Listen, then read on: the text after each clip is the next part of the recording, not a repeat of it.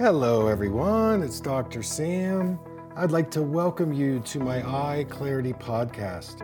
This is a show that offers cutting edge information on how to improve your vision and overall wellness through holistic methods. I so appreciate you spending part of your day with me. If you have questions, you can send them to hello at drsamberne.com. Now, to the latest Eye Clarity episode.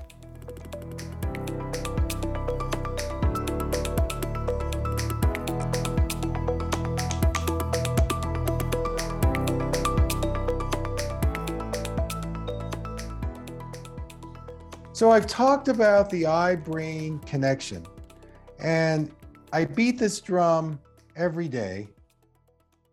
And with this particular statement, there was a study that was done at the University of Rochester, which stated that they did, they studied, they're studying the brain, they were studying the eyes, and their results said that 50% of what we see is in the brain.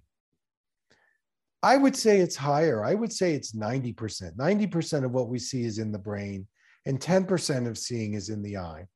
And the eye exam that you go to is only exploring that 10%. That's the sad part about, about it. There's so much vision in the brain that is thrown aside. You're not even evaluating it because it's a glasses check and an eye health check, and that's it. And so I want you to realize that whatever's going on in your eyes, there is a systemic, metabolic, and energetic reason why your eyes are letting you down. And it has very little to do with age. So somebody is asking Do cataracts change the shape of the eye? No, they don't change the shape of the eye. Again, the lens only makes up a very tiny part of the eye, and I'll put an anatomy shot, slide up in a minute. Now, another question is Can exercises change the shape of the eye to be more 2020? And the third question is How would zoster in the eye affect the eyes? So, Let's take that question first. There was a blog that I wrote in a, uh, it's very good. It's called Mind Body Green. And you can um, type in Dr. Berne Mind Body Green and top type in ocular microbiome.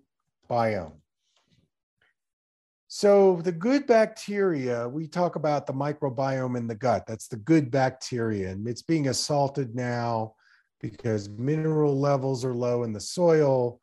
We're getting exposed to pesticides. There's a lot of inflammation in the gut. A lot of times, the biome or the microbiome is not um, optimal. The eyes have their own good bacteria. So, when you have any kind of a fungal bacteria, viral infection, something like an autoimmune situation like shingles or herpes zoster, it is going to wreak havoc on the eyes. And again, you have to look at it from a systemic and metabolic point of view because eye drops by themselves are not really going to boost the ocular microbiome. The things that you can do to help the eyes, but you got to bring the body into it. Now, in terms of do exercises change the shape of the eye? Yes and no. There are six muscles that attach to the outer part of the eye that help create the shape of the eye. And if you start doing certain physical therapy exercises, those muscles will start relaxing and it will start to change the shape of your eye.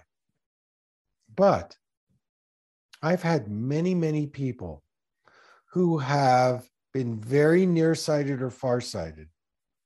And after doing my program, I still measure the same prescription in the eyes, but their visual acuity and ability to read the chart goes back to 2020, which tells me that most of our seeing is mental and is in the brain. And how we perceive determines what we see.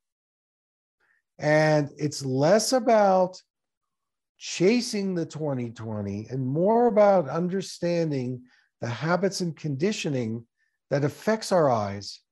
And when you start changing the habits and patterns in the mental realm, it changes how you see things. That's where the the visual system, so much of it is in the brain and not in the eyes. Okay, another question from Mark. Does my vision continue to change after cataract surgery, just like it does after getting stronger glasses? So if I get a single focus IOL, will my vision get worse again? Well, it kind of depends on your ability to sustain and keep your eyes in a healthy circulation, oxygenation, maybe doing color therapy, physical eye therapy exercises. If you do those things, then your eyes are going to stabilize. And my experience is, is that they tend to stabilize more if you do some extra eye exercises and do a lot of the things that I'm saying.